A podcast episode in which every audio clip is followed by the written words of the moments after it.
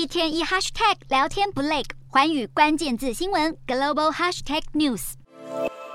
习近平毫无悬念迈入第三任期，北韩迅速发布新闻稿，表达最热烈的祝贺。北韩在二十大召开前就曾发布贺电，结束后又再发贺电，恭喜习近平连任，显示北韩密切关注二十大动向。不止金正恩，俄罗斯总统普丁也在第一时间向习近平道贺，并表示他期盼中俄两国持续发展全方位的伙伴关系。而中国官媒也大篇幅报道其他盟国的领袖与官员对习近平的祝贺。及肯定，习近平打破文革后惯例，蝉联第三任期，引发全球媒体关注。各国专家媒体尤其关注中共前总书记胡锦涛被离场的事件，以及新的常委名单。美国《华尔街日报》报道，习近平没有提拔明确的接班人，借此巩固自身的权威。日本《朝日新闻》也用“习一强时代来临”来形容习近平稳固的政治势力。中国对台态度的发展也同样引发外媒议论。分析认为，台湾问题势必成为习近平第三任期的重要任务，台海紧张局势不见缓和的迹象。